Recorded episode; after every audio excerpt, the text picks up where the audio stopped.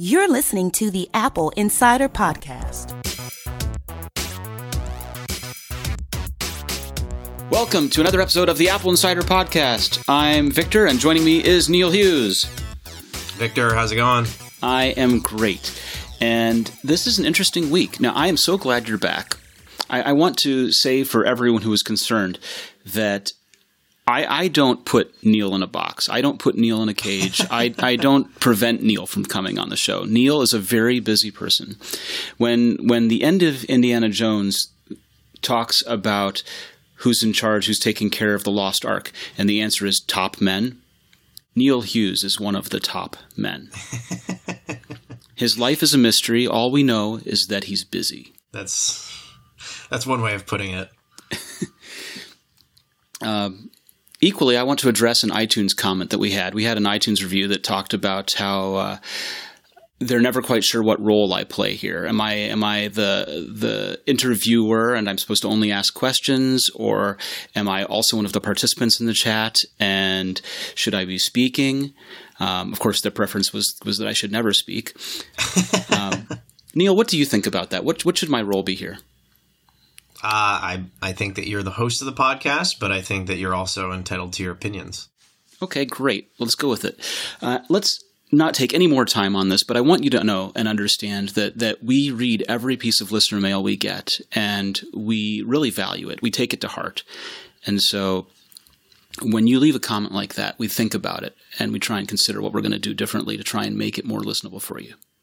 We appreciate. Yeah, and, and along along that same note, uh, to all the people that uh, reached out to me via email and, and Twitter uh, for being on last week's episode, I, I, do appreciate it. You're all very kind, and, and thank you for the kind words. We need to do this more often.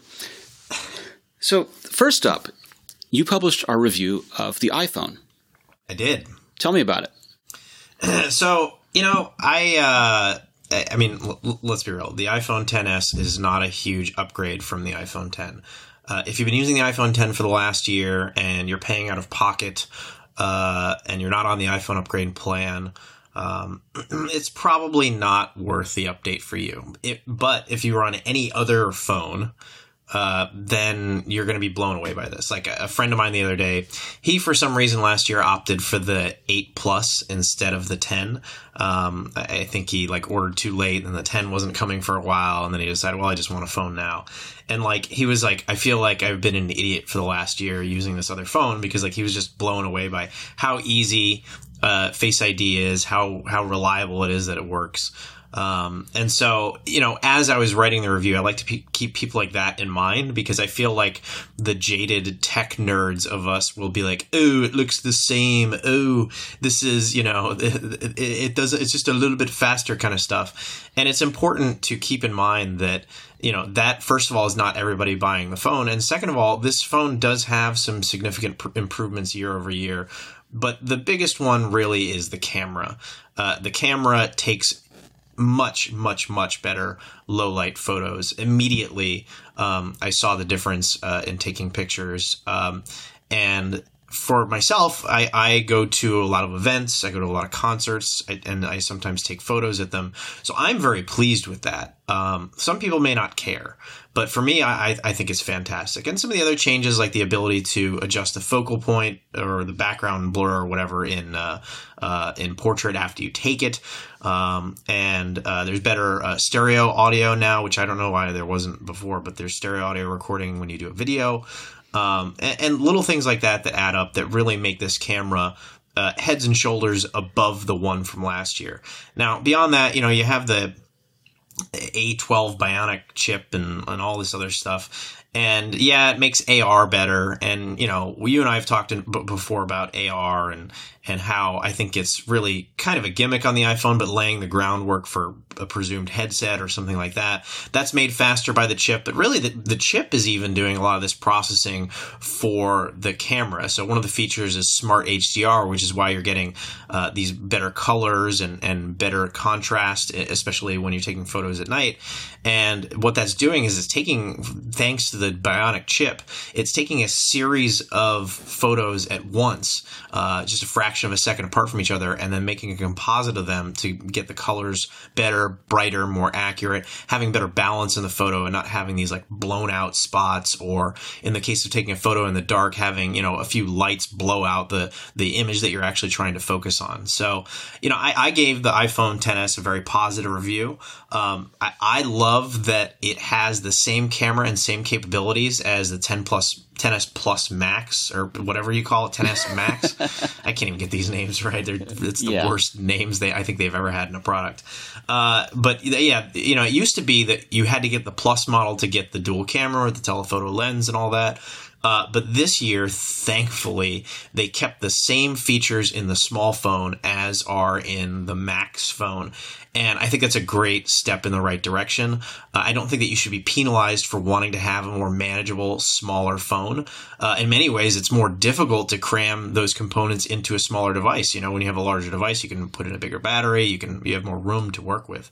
So I came away very happy with this phone. I realize it's not going to be for a lot of our more hardcore readers who already own a 10 or something like that.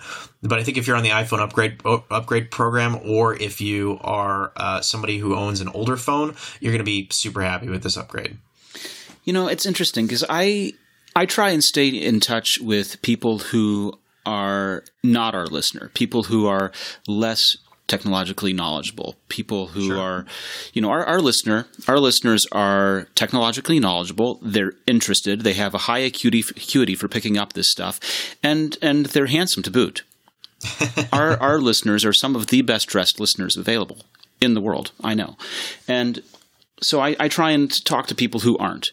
And things that I found were people that wanted to stay with the iPhone 8 or the 8 Plus because it had the bigger screen size than the 10, if you Right. went with the Plus model. That there was some fear around Face ID. And Yes. even now, even now that the whole line has shifted to pretty much reflect Face ID, you know, you can still get an 8 or a 7, but there's still some fear around Face ID fear of giving up a home button. All of these gestures just seem confusing to people who don't have a, a chance to pick them up or, or get used to them. Yeah. You know, you, they, Yeah, I they've mean- had a home button for 10 years. They know that pressing the home button does one thing. It's it's hilarious because if you use an iPhone 10 for a couple days and then try to go back to a regular iPhone, you'll find yourself swiping from the bottom of the screen. It's like it's like if you have an iPad and a Mac side by side and you're using them both and you're touching on the iPad and then you go over to the Mac and you find yourself touching the the Mac screen. It's like, "Oh, no, I can't do that." It's one of those things it's just like it's just natural, it works and it replaces your habits that you've had for so long so quickly. And that's that's interesting because that actually dovetails nicely in with another discussion that I want to have, but I want to have it in a moment because Okay. The the other thing that I want to talk about briefly is betas. Just because you know most of us got off of the beta program as soon as the iPhone OS, iOS 12 was announced, there are still betas coming, and the betas in 12.1, the features in 12.1 that are, are at least noteworthy for I think most of us are group FaceTime chats, group FaceTime Right. calling, and the eSIM functionality beginning to show up. Now, we, Yeah. we, we had a report where the uh, 10S eSIM began working for some German owners using the 12.1 beta. Clearly, one of the things that, that's going to have to sort of catch up is carrier support for it because I think their whole plan was that you'd go up to a carrier, you'd agree to purchase the the plan, and they'd show a QR code, you'd photograph it with your camera, and that would do the settings for eSIM for you. Right. Obviously, that kind of thing's not in place yet, but that that the uh, functionality is live in the beta is a good indicator that we're progressing towards that. Yeah, I, I I think that you know it would make sense to launch that and probably you know watchOS 5.1 that has the EKG functionality. Unfortunately, Apple in the last few years has announced stuff or added hardware features that aren't available at launch. Uh, portrait mode was another example of that. Um, so you know, I, and when the AirPods launched, you couldn't customize what the taps did, that sort of stuff. So. I think that um, you know it's been an unfortunate trend with Apple where they announce stuff and it takes a little while for it to come, but you know patience is a virtue. And there's a mix of this, right? So years and years and years ago, they used to participate in a show called Macworld that was run by IDG, and the problem with going to a show like Macworld and being a big uh, exhibitor there, as Apple was, is that you're tied to their schedule of the shows for your product releases. Otherwise, right. you show up and you have nothing to announce, which also doesn't go over well. And they they stopped participating in those shows after the announcement of the original iPhone, and that let them announce things at their own schedule. You know, they'd send out an invitation, say one week, come to California, and people would come. The problem with the phone is that with the phone, they are still very much tied to people's schedules. They're tied to the schedules for carriers. They're tied to the schedules for when people's contracts are up or subsidies are renewed, kind of thing. Right. They they very much don't have a lot of liberty to announce whenever they please, like they do with other devices like a HomePod or an iPad. Right. So it's it's a little bit more understandable that features might develop after the fact for the phone. Yeah, I get it. I mean, it, it, the EKG one for the watch makes sense too because presumably they have to get you know uh, FDA approval for it, and in order to do that, they have to go through a process that would make the watch public. So they get like a preliminary approval where they can keep it under wraps. They announce it, then they go through the approval process, and they bring it to market like a month later or something like that. Something like that, I get. Um, but some of these other ones, uh, it's like uh, it's like it's a little frustrating that they can't get stuff out the door on time. You know, a group FaceTime calling announced back in June, um, and here it is after the release of iOS 12, and we still don't have it. And and I'm a little more understanding of of things like the Apple Watch. Although a month late is not a big deal, a year late is kind no. of a big deal. Yeah, well, you know, don't even get started on the AirPower mat. I'm sorry, my hair just caught fire. What did you say? that, is one of the one of the most embarrassing things that they've ever done as a company. Really, I I am dying to know the real story of what happened behind the scenes because there's a lot of rumors and stuff. And uh, you know, I, I'm waiting to get a new pair of AirPods. Uh, with Siri support and you know the wireless charging case and all that, but presumably those are just sitting waiting to be manufactured because they can't get AirPower out the door. So it's pretty embarrassing. Well, what they don't want to have happen is for you to go and buy three $10 charging pads and to have your your phone on one and your um, your watch on another and your AirPods on a third and have three different cables to power these three different charging pads because that would be fantastically awful. I saw that uh, Nomad announced a dual charging pad the other day, a rather nice looking one. It was like a leather pad with with two charging coils in it. Okay. I don't know if it was watch compatible though. And that's an interesting thing because you and I were talking about this over the summer a little bit. I, I was trying to charge my daughter's Apple Watch with a, uh, a, a Qi charging pad, and I couldn't get it to work. And and we've sort of heard mixed reports, right? Yeah, it works with some. I, I don't know how or why they did that with the watch. It's very odd. Um, but yeah, this one from uh, Nomad is uh, USB C power delivery in, two charging pads, and then it has a 7.5 amp out USB port that you could you know charge an iPad with or whatever. Wild. I know you like that because it's got USB C on it. Yes, I, am trying to buy only USB C things now. I, I traveled uh, uh, last month to Banff and um, I like to just plug one thing into the wall, and usually that's just my Mac because I already have it there and I want it to charge. And so I love the new MacBook Pro because I have four USB C ports on it, so I can use one to charge from the wall and then three others to charge my stuff. My iPhone, my iPad, I have a USB C to Lightning cable. It's fine, it's easy, no dongles, nothing. The only one I have to get a freaking dongle for is the watch. There is no USB C to Apple Watch charger, they don't make it. And uh, it's frustrating. Yeah, no kidding.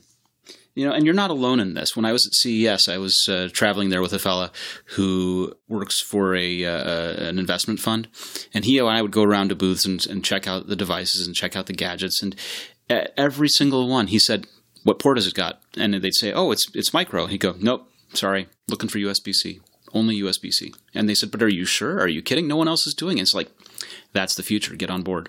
Yep. Yeah, I want I want everything USB C. I'm I'm done with regular USB. I don't mind Lightning. Lightning's fine. I'm I'm happy to stick with Lightning, but if it's if it's another port on another device, USB C. Yeah, but the the contradiction here is that it's a long transition to get rid of all of the USB ports, USB A ports that are in Sure. cars, I get it. that are in in wall warts, that are in all kinds of things. Right? This is this is not just a flip the switch kind of transition. Totally. Yeah, I get that. I agree with that. I, I just I want options as a consumer. As somebody who's willing to pay, you know, fifteen dollars to get a USB C to lightning cable or a USB C to micro USB cable or whatever, just give me the options. Give me give me a wall charger with four USB C ports. All right, that's actually an interesting idea. That's going to be a whopping big transformer. they don't ha- all have to be USB power delivery. All they need to be is enough to charge a phone or a tablet. This is not for recharging your Mac. All right. This episode is brought to you by Jamf Now. Jamf Now makes it easy to set up, manage, and protect your Apple devices. It's easy to keep track of your own Mac, iPad, or iPhone, but what about other Apple devices at work? As a business grows, so does its digital inventory, making it harder to manage everyone's Apple devices, and this is especially true if employees are remote. With Jamf Now, you can check your digital inventory, distribute Wi Fi and email settings, deploy apps, protect company data, and even lock or wipe a device as needed from anywhere. Jamf now manages devices so you can focus on your business instead. No IT experience needed. And now, Apple Insider podcast listeners can start securing your business today by setting up your first three devices for free, forever, and more for just two devices. Add more for just $2 a month per device. Create your free account today at jamf.com slash Apple Insider. That's J-A-M-F dot slash Apple Insider. Cool. Speaking of the Mac, Mojave was released. Yes, Have you used it? I have uh, since it came out a few days ago. What do you think about it? It's nice. Um, I, I've been using. Uh, I tried out the dark mode for a couple days. Um, I, I decided that uh, uh, it. I just switched back to the regular mode. I, I, I don't like black backgrounds with white text, but I'm glad it's there. Um, the dynamic wallpaper is cool. Um, having access to HomeKit uh, is pretty cool. Um, having the news app in there, I like. Um, I wish that the dynamic wallpaper worked in tandem with dark mode. I think it would be nice to have the wallpaper get darker as the day goes on, and then have your window uh, fringes uh, align with that. Um, but yeah, I mean, I'm, I'm very happy. It's a pretty solid release. Um, I haven't had any issues with it. Uh, I've been using it with the Blackmagic eGPU uh, and a LG ultrafine 4K display. Um, and everything seems to work very well, swimmingly. Um, I'm very happy. Cool. Now, did you read that there was a zero day vulnerability in Mac macOS Mojave? I saw that, yes. So, what, what I understand that this thing does is that there's a, a vulnerability that potentially can expose personal user data, uh, at least according to Patrick Wardle of Digita Security. Basically, what it does is it allows an unprivileged app that is an app that doesn't have you know root permissions or admin permissions to bypass built-in system level permissions and skim user information from certain applications. Uh, and this isn't the first time that Wardle has uncovered Apple-related security issues. The basically what happened is that, that at WWDC in June, Apple talked about an extended set of macOS security features that require users to provide express permission. They have to explicitly allow select apps and hardware to to be able to use those things. So they have to authorize access to the camera, to the microphone, to mail history, to messages, Safari, Time Machine, iTunes backups, locations, routines, system cookies, and things like that. And basically, Wardle was was able to demonstrate bypassing one of these protections. Um, he failed initially to access and copy contacts through terminal, and then he runs this unprivileged app, and then is able to locate and access the address book. And then once he's able to do that, he's able to view all the files in the private folder, metadata, images, things like that. So it's um, you know it was found. Apple runs an iOS bug bounty program, but they don't run one for Mac OS. And this is one of the Which things is odd. that, you, that you expect more joking about. vulnerabilities. You expect more vulnerabilities on Mac than you would on iOS. So. Well, yeah, because the the Mac has uh, is a lot less locked down than iOS is. Right. Yeah. So I mean, they they should definitely have a Mac bug bounty program. I think that's But this sort of speaks to a, a longer transition. You know, this is something you and I were talking about before the call, where iOS is a lot more locked down, and iOS is used by a ton more people. True. Absolutely. Okay, and so a lot more apps for iOS too. Yeah. So if if iOS is the dominant platform with mm. the with the majority user base, then doesn't it make sense that that in a way we should just kind of get rid of this older legacy Mac platform and just have iOS become the thing? uh, well, no. I don't think that that makes sense. I think that I think that what does make sense is what you've seen Apple doing, and they're going to continue to do is they're going to continue to blur the lines between the two platforms, but I think they're going to remain independent for their own reasons, right? Um, one of the concerns I had uh, that proved unfounded, but you never know until you try something. But one of the concerns I had about the iPhone 10 before it came out was replacing the home button and the usability and ease of use of having somebody be able to pick up the device and just use it, right? Um, the home button made uh, iOS devices accessible in a way that computers previously had not been. Um, I think that it may end up being more of a problem on the iPad than it was on the iPhone. Um, I think that it does require a slight learning curve of swipe your thumb up from the bottom, but it's not really that big of a deal. Think about the modern laptop. You, you have a trackpad, you have a keyboard, you have a screen, all that. I, my dad, um, his computer died uh, a few months ago, and I gave him a 2015 MacBook Pro. And the first thing he did, he's never used a Mac before. He plugged in his mouse, and he didn't use the trackpad at all. And then the other day, he was trying to set up something. I was trying to talk him through AirPlaying to his TV, and he was like, "How do I click on this trackpad?" Like he didn't like he, he didn't really understand how to use it. He didn't understand how to scroll. He didn't know the two finger scrolling and that sort of stuff. So there's like a certain uh, curve, but there's a certain understanding as well, right? We sit down with a Mac and even if someone's never used it, they at least know what the trackpad's for. We have, you know, a few generations of computers behind us where they're modernized in a certain way. So the platforms are going to change and they're going to evolve and they're going to be different and they're and they're going to uh, have their strengths and their weaknesses. But I think that there are certain things that make sense on each side to bring over. And so there's a lot of hue and cry about uh, the quartet of so-called marzipan apps that are iOS apps basically just ported pretty vanilla over to Mac. And I'm not going to sit here and defend them and say that they're great. They're not. They're not. It's not like I open them up and I'm like, wow, these are fantastic. Hey, hey, apps. hey, hey, hey. Running Home app on Mac today is 10 million times better than it was last month. That's true. It's true. It's better than nothing. um, you know, I think that um, I think it's a little lazy uh, I think that Apple could have done better. And I certainly hope that once developers have access to these tools to port their iOS apps over to the Mac, that Apple will have improved these apps to set as kind of a standard bearer.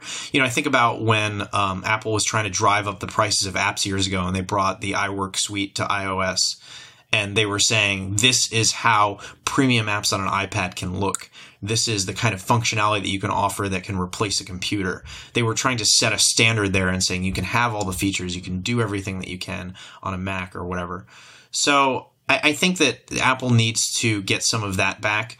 And certainly, since this so called Marzipan project isn't coming until next year, uh, there's time to do that. But as it is right now, these are pretty vanilla ports that don't really make them unique Mac apps in any way, and, and in many ways limit the functionality.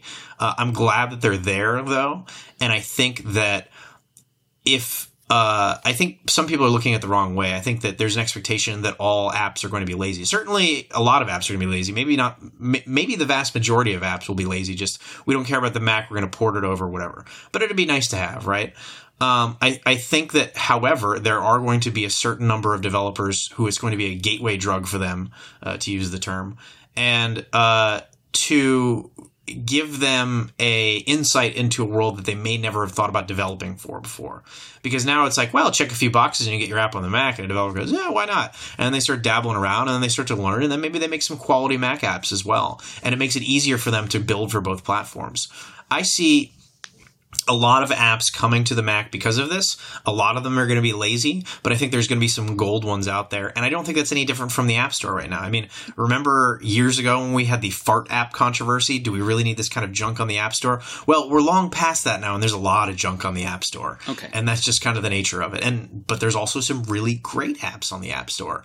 Uh, the watch is the same way, you know. Um, I, I was uh, I tweeted uh, last week when I got my Apple Watch uh, Series Four uh, because I was amazed that Nike has this like super close partnership with Apple and they make a Nike edition hardware of the watch. And yet, new watch launches last Friday. The flagship Nike app for Nike Run Club does not have compatibility with the new watch. It runs in a smaller window like the old watch. It doesn't have support for the complications or anything. And it's like, seriously, if Carrot, which is one of the best third party apps on any platform, but on the watch is fantastic and on the phone is fantastic. If Carrot can have that ready to go on day one. Nike needs to be ready to have that go on day, day one. That's an embarrassment for Apple and it's an embarrassment for Nike. I assume that that app's going to be updated before the new Nike edition launches next week, but come on, like that that's completely inexcusable. So you're gonna have lazy developers on all levels. These things do happen, and to to sit back and say, oh, you know, this is gonna be a disaster for the Mac is pretty short sighted because the Apple Watch is still getting pretty good apps from good developers. You just be able you need to have some discerning taste and be able to pick and choose. Right. So I'm thinking about it on a much longer timeline. See, I don't think that it's about being lazy bringing things from the Mac. I think it's intentional that we, we know that the Mac App Store has been kind of a garbage fire. Right. Right. And and not in terms of quality of application, although there's some of that, but in terms of uptake and developers wrestling with the sandboxing and, and generally no one wants to use it anymore. There, there, right. It's difficult to find the app you really want on the Mac App Store sometimes, just because it, the, the reward hasn't been there for developers the same way that it has been for the iOS App Store. And so this allows them to go ahead and over a longer timeline make the iOS App Store simply the App Store. Right. And that if if the development effort keeps going into UIKit and UIKit understands what to do with a mouse and keyboard, then iOS apps using UIKit become just the apps. That that the distinction between a Mac app and the iOS app dies off. Well, I mean, think that, about when the argument was that the the Mac was inferior to Windows because Windows had all the apps, right? And then we saw a great migration of apps to the cloud and to the browser. And so now it doesn't really matter because literally any service you want, there are, of course, some specific apps that may limit you or whatever, but it doesn't matter because everything's done through the browser, at least on the desktop. The phone is very different. The phone is app specific. I happen to like the phone approach better. So I use um, Fluid, which is a app for the Mac that turns a website into an app. So like for work, um, uh, I have a thing where I have to like put tasks on there through a website called Asana. Asana is like a you know a group, a team task manager. You can see who's working on what and who's completed what on the iPhone, it has its own dedicated app, and it's nice. But on the Mac, there is no app for Asana. So I used Fluid and I made it its own app, put it in the dock, gave it its own icon. And now when I want to use Asana, because I don't want to, I have a million tabs open and it's a, it's something that I use frequently and I don't want to keep opening a tab for it and browsing around or whatever. I just want to have it as an app. And so I click on it there. And so that's an example of something where I would take a subpar Asana port of the iPad version to the Mac to have the app there. And I can come up with a handful of apps like that where my life would be better having the dedicated uh, Mac app that doesn't exist right now. Uh, uh Mint is another one for my finances. Uh, I would much rather just, you know, have a dedicated app on there uh, than have to go to the website. That's just something that I use frequently enough and would want to use. Um, so you know they're they're not going to be the best apps but to your point you're right it's longer term you are looking at taking the biggest and best app platform on the planet has superseded Windows now, has superseded everything. Android may have more apps, but they're certainly not as high quality. To put them on the Mac just makes perfect sense. It, it's it, it would it's a no brainer. Uh, and and I think that you're going to continue to see the merging of these platforms in that sort of way. The apps are going to work on both. You know, I've been an advocate for a long time of cursor input on iOS. Um, and as I was saying before about putting an iPad and a uh, and a Mac side by side, you don't even have to have them side by side. Just use your iPad with a keyboard for a while and type and work and get some work done, and then go back to your Mac and then see if you touch the screen accidentally because you will. And I realize that Apple's been resistant to doing touchscreen on the Mac, and and I don't blame them. I, I, don't think it would be necessary, but I think it's one of those things that they should probably just include to just say, okay, we did it. You know, I think that it's probably inevitable at some point, especially if we get a a, a series chip based uh, 12, you know, 12 or 13 inch MacBook, you know, in the next couple years, it's probably like, okay, yeah, it's got a touchscreen too, but you know, this is not the primary mode of input or whatever. And I think they should say the same for keyboard and trackpad or mouse or whatever for iOS, where it's like, if you really, you know, in the words of Steve Jobs when the first iPad was announced, if you really want to write War and Peace, here's a keyboard, here's a, here's a keyboard for you. Um, I think that, you know, if you really want to do these things, if you are the power user that needs these things, or if you're the casual user in the event of, you know, a touchscreen on the Mac, here we are giving you the option. We're giving you the best of all worlds.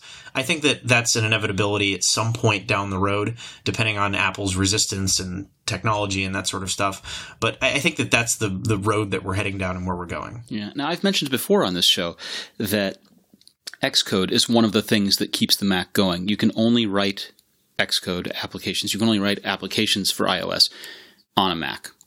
Right. And and that should change. Well, it, I think it is because Swift Playgrounds has a lot of shared code with Xcode. And if you can do Swift Playgrounds on an iPad, then at some point you should be able to completely write applications on an iPad.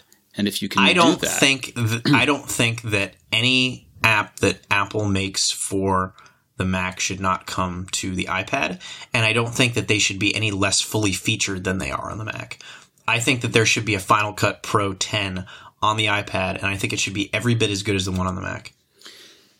which by the way just got support for eGPUs. Yeah, which is great. So through that piece piece of news as well. But uh, I, I that's that's what I'm getting at is I think that that over time all of these things come to iOS and the Mac just remains that form factor that we call a keyboard and trackpad with a screen, but it basically becomes iOS.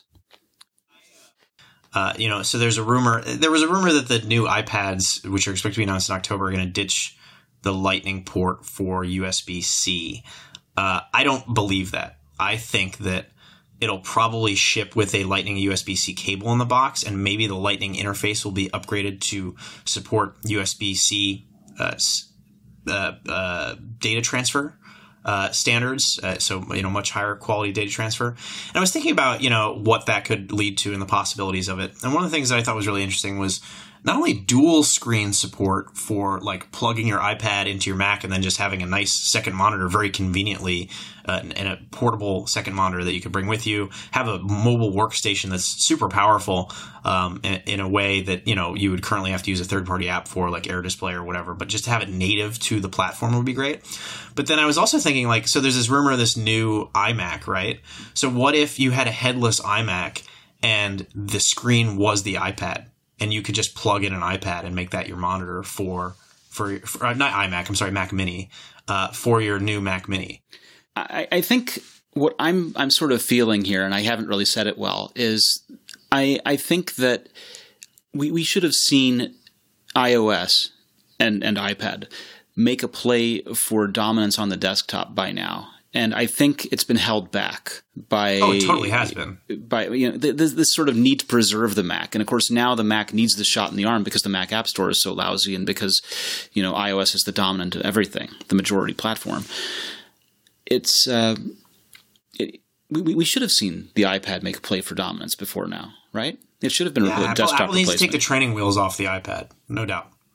The, the hardware is more than capable. It's the connectivity and the software that are holding it back. Yeah, yeah, they are. Of course, but I, I, think that would you know if you could if you could use your iPad as a, as an official Mac display, um, especially with the 12.9 inch one, right? That's a that's a great portable monitor that you could bring with you and and get some work done. I, you know, I, I, think that that's a way for them to start bridging that gap. Uh, it still feels like training wheels to me. It, it feels like you've taken the the best little portable computer and and turned it into a dumb display. What if it brought touchscreen support to Mac OS through that? I I feel like they shouldn't. They, they're failing to dream a little bit bigger. I just want them to have a bigger vision than than doing that. It's, Do it's not a terrible idea, doing... but it feels like him half steps. Do you think that they'll hold off on doing any of that until there's an A series Mac? I think so, and I think if I had to be specific, even if there is an A series Mac, that the first operating system that releases on the A series Mac will be transitional. It'll be very much here's the same old thing running on a new chip. And it's after that that everything changes. because they Do you always do, see an A series Mac running something that looks more like Mac OS or more like iOS? Um, I whatever the state of Mac OS is with UIKit and iOS apps from Marzipan at that time. I, I think it's it's still very much this this early hybrid. Because that's what happens, right? You, you do this change, you do this huge platform change, and you release the same software on it so that everyone feels comfortable with the change. And then the version after that is where you drop support for the old one and you keep the emulation around for a little bit longer. And the version after that's where you drop the emulation. That's the history. That's what we saw with uh, Rosetta and PowerPC. It's what we saw with Classic OS as well, running uh, OS 9 way back in the dark Yeah, days. it's it's going it's going to be an odd transition. I don't know how they're going to manage it. Um, it'll be interesting to see what takes precedence and what takes priority in that platform. Is it more Mac? Is it more iOS?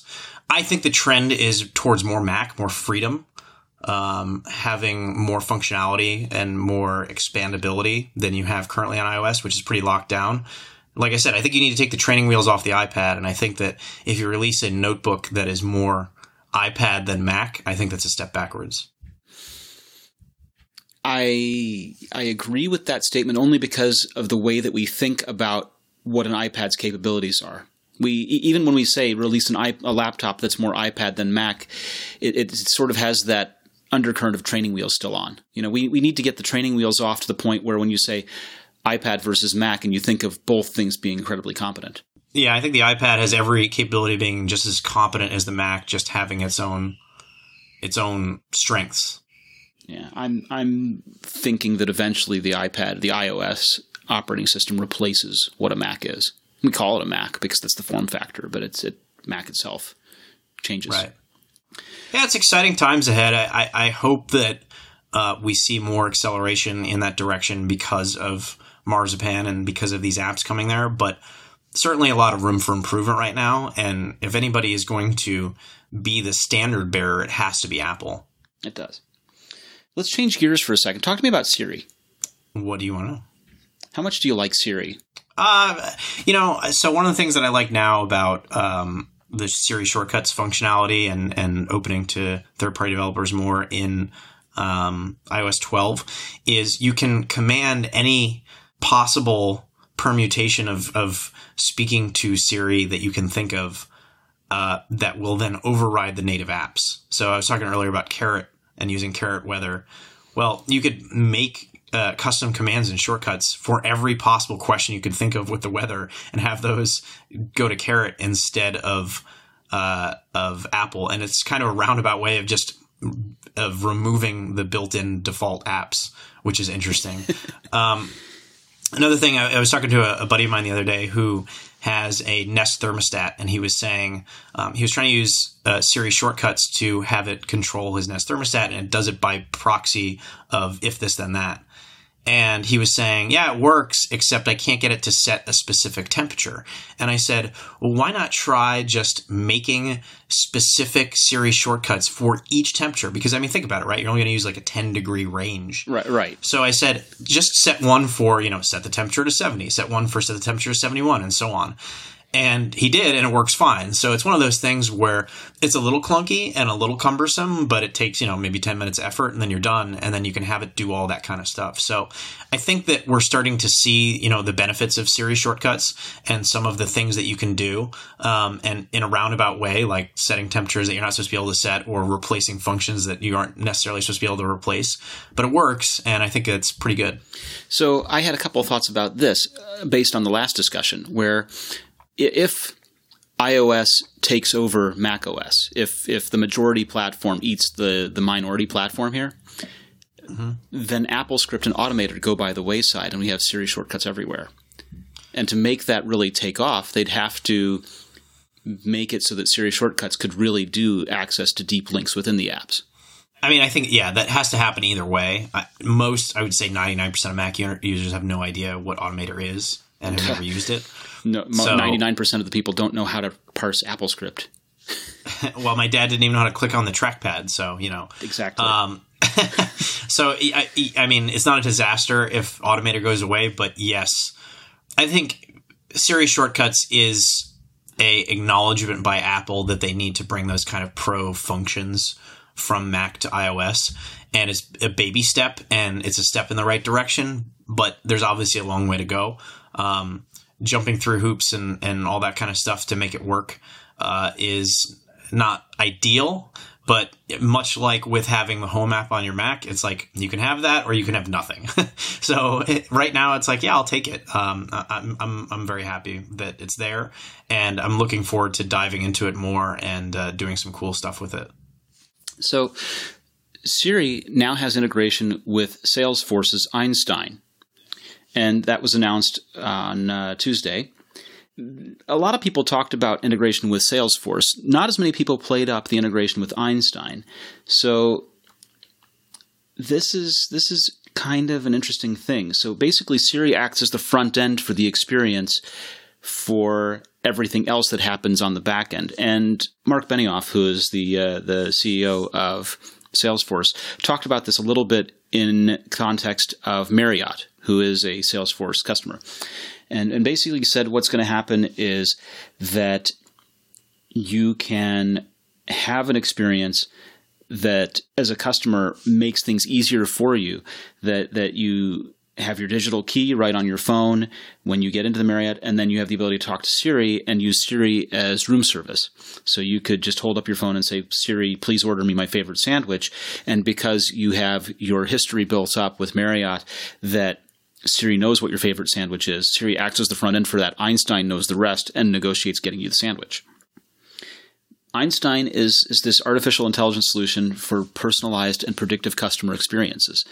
And it uses machine learning, deep learning, predictive and analytics, uh, natural language processing, and all of those things. So having Siri as the front end means that everyone has access to Einstein even better. Right.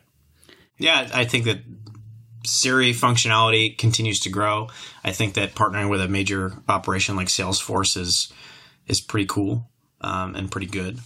Uh, you know, and and certainly Apple has made strides in the enterprise, uh, mostly because of iOS. We, we've seen a couple of demonstrations of the idea of Alexa being used in hotel rooms for this kind of thing, and and certainly you can use them to control the lights inside the hotel room. But the um, and, and, and, of course, as an integrator, that's a little bit easier because instead of having to use pairing keys and things like you do with iOS, being able to set up an account. The, way Amazon does this is you you have an Amazon account and associate the devices with that account, and Amazon auto discovers them by virtue of them being on the same Wi-Fi network in the area. And so, as, as a hotel integrator, it's marginally easier because you don't have to go through the trouble of trying to pair HomeKit devices. Um, but having this with work with Siri means that you don't have to issue people room keys. You don't have to deal with changing room keys. They're on your phone. They're as well as everything else for controlling the uh, the room service and stuff like that. So it's we're, sort of sort of in this middleware place where what's going to happen for the future of hospitality is an interesting thing. It's it's actually something that I touched on a little bit in my uh, iPhone XS review regarding um, a new function that is kind of a little low key in, in the iPhone XS, but I think um, in the next few years could be a big deal. So if you talk to people about ditching their wallet or ditching their keys or ditching a building access card or whatever for their phone, their number one concern, the thing that always comes up is what happens when my battery dies? Yes. I can't get on the I'm subway. I can't get on the bus. I'm locked out of my room. I can't pay for anything. I can't. And my phone dies all the time. So, so Apple's actually resolved this with a new low power mode. It's exclusive to the iPhone XS, XS Max, and XR. Um, that is, uh, if your phone is dead, you can have a set access card and a set transit card. And it will use whatever little power is left on the phone to provide the NFC blast to get you on the subway, get you on the bus, get you in your house uh, get you in the dorm, whatever. And again, that's a small thing, but I think that's an important thing because this is something that prevents adoption and prevents people from going, oh, I don't want that. I don't want to have my card on my phone. It's not convenient, It's whatever. And they're bringing down those barriers to adoption. And for access management, I think that's going to be a very big deal. And I think that that brings it to, you know, as you say, hotels and other places as well. All right, so we're we're nearly out of time here. I was going to talk about Apple Pay, but I think you had a more interesting topic that you wanted to talk about, which is the, uh, the Apple Watch Series 4 hardware. Yeah, so uh, actually, our uh, review was published uh, by Andrew um, for the Apple Watch, and uh, you know he gave it a glowing review, and and uh, I would have to concur with that. Um, I've been using it for the last week. Um, and I'm, as you know, uh, and anybody listening knows, I've been a big Apple Watch proponent for a long time. Um, and I think this is a really great upgrade. Um, I love the bigger screen with the largely same form factor. Um, I've been using exclusively the very busy, uh, uh, complication heavy uh, face. Um, and while it is busy, um, I will admit I do like having all the details on the complications there. I like how glanceable it is. Um, I'm I'm very happy with the hardware. I think that uh, it's a really impressive uh, device. The the edge to edge screen has uh, rounded corners now, um, which are akin to uh, what the iPhone 10 looks like. So there's more consistency in design with Apple's other devices. Um, and I would expect that the new iPad is probably going to do the same. So we're going to have that kind of uh, same feel on all the devices. Um, and you know the hardware is snappy. Um, I've been using it uh, out running. Um, I use it over cellular. I use it at the gym. I stream music with it to my AirPods. Um, there are the aforementioned Nike app does give me some headaches, but the native apps seem to work great, and the, the quality third party ones work well. You obviously have the watchOS five features, podcast support, all that. Um, the EKG functionality, as we said, not there yet, but uh, I'm excited to check that out. Um, the mic and speakers are much improved. I've taken some calls on it. It's good. Uh, they changed the side button so that it's now flush with the case, um, but it still operates the same, which I like. There's a um, a uh, when you scroll with the uh, uh the uh, digital crown. Digital crown. There's a um, haptic feedback that you feel. I'm not sure how I feel about the haptic feedback. It's it doesn't feel like it syncs up perfectly with what's on the screen sometimes, you know? Sometimes it feels like it's clicking too much, sometimes it feels like it's clicking too little, it's a little too soft. So um, I'm hoping that future software updates will improve that, but it does work well and it is nice and it feels smooth. I'm guessing there's a setting to turn off that haptic feedback, but I haven't actually dug into that yet. Um, and I haven't fallen, so it hasn't given me any alerts on that yet, which is good. Fingers crossed. Uh, hopefully, none of that. I was curious though because I just uh, joined and started playing in a um, a uh, ice hockey league uh, in uh, New York, and um, I, have looked and it turns out there is like a, a, fitness tracking app for playing hockey and it like knows like when you're on the bench versus like when you're out on the ice and it'll like track in resting time and all that. But it seems like a really great way to get your $500 investment broken. So I Googled and there were people on Reddit and there were people on Reddit. They're saying, no, it fits perfectly under my glove. It's perfectly fine. And I'm like hemming and hawing and going back and forth. It's like, ah, I don't know. Should I? Should I? I don't know. This seems like a terrible idea. So I'm like kind of tempted to do it, but I just know I'm going to end up with a shattered $500 watch watch. But uh, I think my main knock on the watch, aside from uh, very much the same problem that I have with the iPad, in that you know I feel like the watch should be its own platform and and should have its own. Uh, I, shouldn't need to set it up with a phone. It should connect to a Mac on its own. It should connect to an iPad on its own. It should be its own more independent platform, as I've said before, and hopefully we'll get there eventually. But I think my main problem really is the cost. Um, it's gone up by a bit this year. So I think the cellular was $430 last year. Now it's $500 this year. Um, and also, Apple used to let you basically mix and match and put any band you want with the watch. Uh, but now you basically get your choice of the sport loop or the regular sport. And uh, you know, if you already have those bands, it's like, well, I want to get a new band with my watch. So I, th- I wish that they had more choice when it came to the bands, and the price at 500 with cellular is a little steep. Uh, but all in all, super happy with the hardware. Um, it's fast, uh, it's responsive, it works well. Uh, the cellular is reliable. Uh, the Bluetooth connection is reliable. Um, using with headphones, great. All the health tracking, all that kind of stuff super happy with the Series 4. Definitely recommend it if you're on the market for the new watch. Absolutely. So, Neil, if I'd had to take away from this episode, I would say that your opinion is that all these platforms need to grow up and be their own things. Yeah, absolutely. Why can't I sync my health data from my i from my watch to my Mac? Why does it have to be on my iPhone? Like it doesn't make any sense to me. It, the the you know battery savings if you use the watch on cellular it dies blah blah. Okay, but if you connect the watch to Wi-Fi, as you do at home, it doesn't even need your phone. It just connects directly to the Wi-Fi on its own. It's not using cellular. So the battery considerations are only applicable when you're out of the house. And I think for the majority of people, they're going to be at work, they're going to be at home, it's going to be connected to Wi Fi, whatever. They don't necessarily need to have it connected to their phone. They could, and presumably most of them will most of the time. But, you know, why can't I sit down and view my health data on my Mac? Why can't I go into the doctor's office and then say, share this data with my doctor, and then they can pull it up on their iPad? You know, like the, the platform should be able to work in tandem with each other, but also independently. And that's what I think the future of the Mac is as well, is playing nice with the iPhone, all these great continuity features, the ability to run the iPhone or iPad apps, the iOS apps, and but also to be its own thing, to be the device where you sit down and you get work done. Excellent. Well, we've run out of time. This is another episode of the AppleInsider Podcast. I'm Victor, and joining me is Neil Fantastic Hughes. Very fantastic. Mr. Fantastic. Mister. Very stretchy. There you go. Well, it's not a stretch, but we have an ad read. All right. Jamf Now makes it easy to set up, manage, and protect your Apple devices so you can focus on your business. No IT experience needed. With Jamf Now, you can check your digital inventory, distribute Wi Fi and email settings, deploy apps, protect company data, and even lock or wipe a device as needed from anywhere. And now, AppleInsider podcast listeners can start securing your business today by setting up your first three devices for free forever. Add more for just $2 a month per device. Create your free account today at jamf.com slash AppleInsider. That's J-A-M-F dot com slash AppleInsider. Like I said, this brings us to the end of another perfectly good episode of the AppleInsider podcast. Neil, where can people find you on the internet? Perfectly good episode. I like it. Uh, you can find me on Twitter at this is Neil, and you can read my occasional musings, including the iPhone XS review on AppleInsider.com.